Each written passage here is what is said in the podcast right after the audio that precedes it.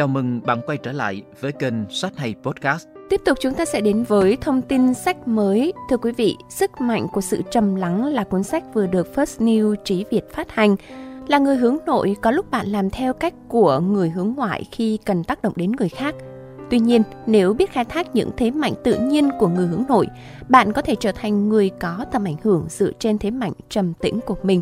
Đó là thông điệp từ cuốn sách. Vậy làm thế nào để người hướng nội có thể làm nên điều khác biệt mà vẫn là chính mình? Nỗi tò mò này đã thúc đẩy tiến sĩ tác giả Jennifer Canweller bắt đầu thực hiện cuốn sách Sức mạnh của sự trầm lắng, từ gốc là Quiet Influence.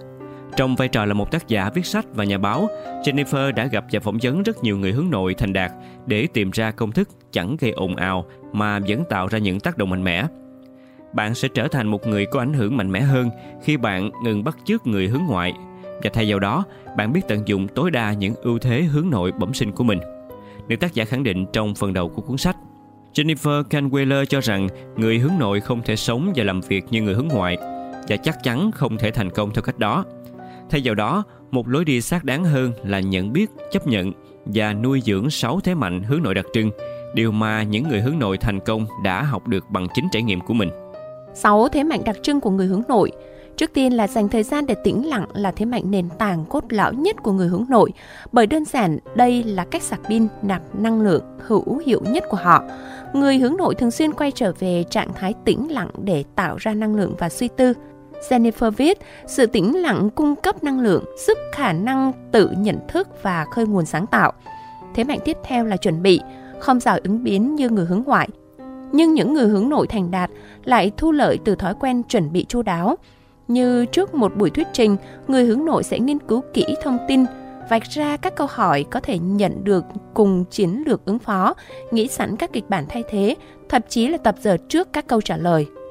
Lắng nghe thấu đáo và trao đổi có trọng tâm là hai thế mạnh tiếp theo liên quan đến giao tiếp. Người hướng nội có thể không giỏi ăn to nói lớn, nhưng điều này không có nghĩa rằng họ không có khả năng chia sẻ ý tưởng hay tạo nên những kết nối có ý nghĩa. Ngược lại, theo Jennifer Kenweller, họ hoàn toàn có thể tác động mạnh mẽ đến người khác chỉ bằng khả năng lắng nghe và trò chuyện sâu sắc bẩm sinh của mình. Cuối cùng, hai thế mạnh còn lại là viết lách và sử dụng mạng xã hội một cách cẩn trọng. Nếu phát huy tốt hai năng lực này, theo tác giả, người hướng nội có thể tạo nên ảnh hưởng đối với số đông, thậm chí tạo nên những cuộc cách mạng trong cộng đồng của mình. Với mỗi thế mạnh, Jennifer cũng chia sẻ rất nhiều ví dụ đời thực của những người hướng nội tự tin. Họ có thể rất nổi tiếng như Tim Cook, CEO của Apple, cũng có thể gần gũi hơn một người viết, một quản lý, một người bán hàng thành công.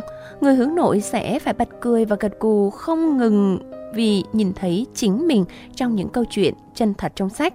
Và sau cùng như Jennifer chỉ ra, dù chúng ta là ai, hướng nội hay hướng ngoại, thuộc nhóm thế mạnh hay thế yếu, hãy luôn biết cách trân trọng cá tính của chính mình và của người khác. Cuốn sách này cực kỳ cần thiết cho những bạn trẻ còn đang loay hoay, tự ti về bản tính trầm lắng của mình. Bên cạnh đó, những độc giả hướng ngoại cũng có thể thu lượm được từ đây các bí quyết tạo ra ảnh hưởng độc đáo của người hướng nội.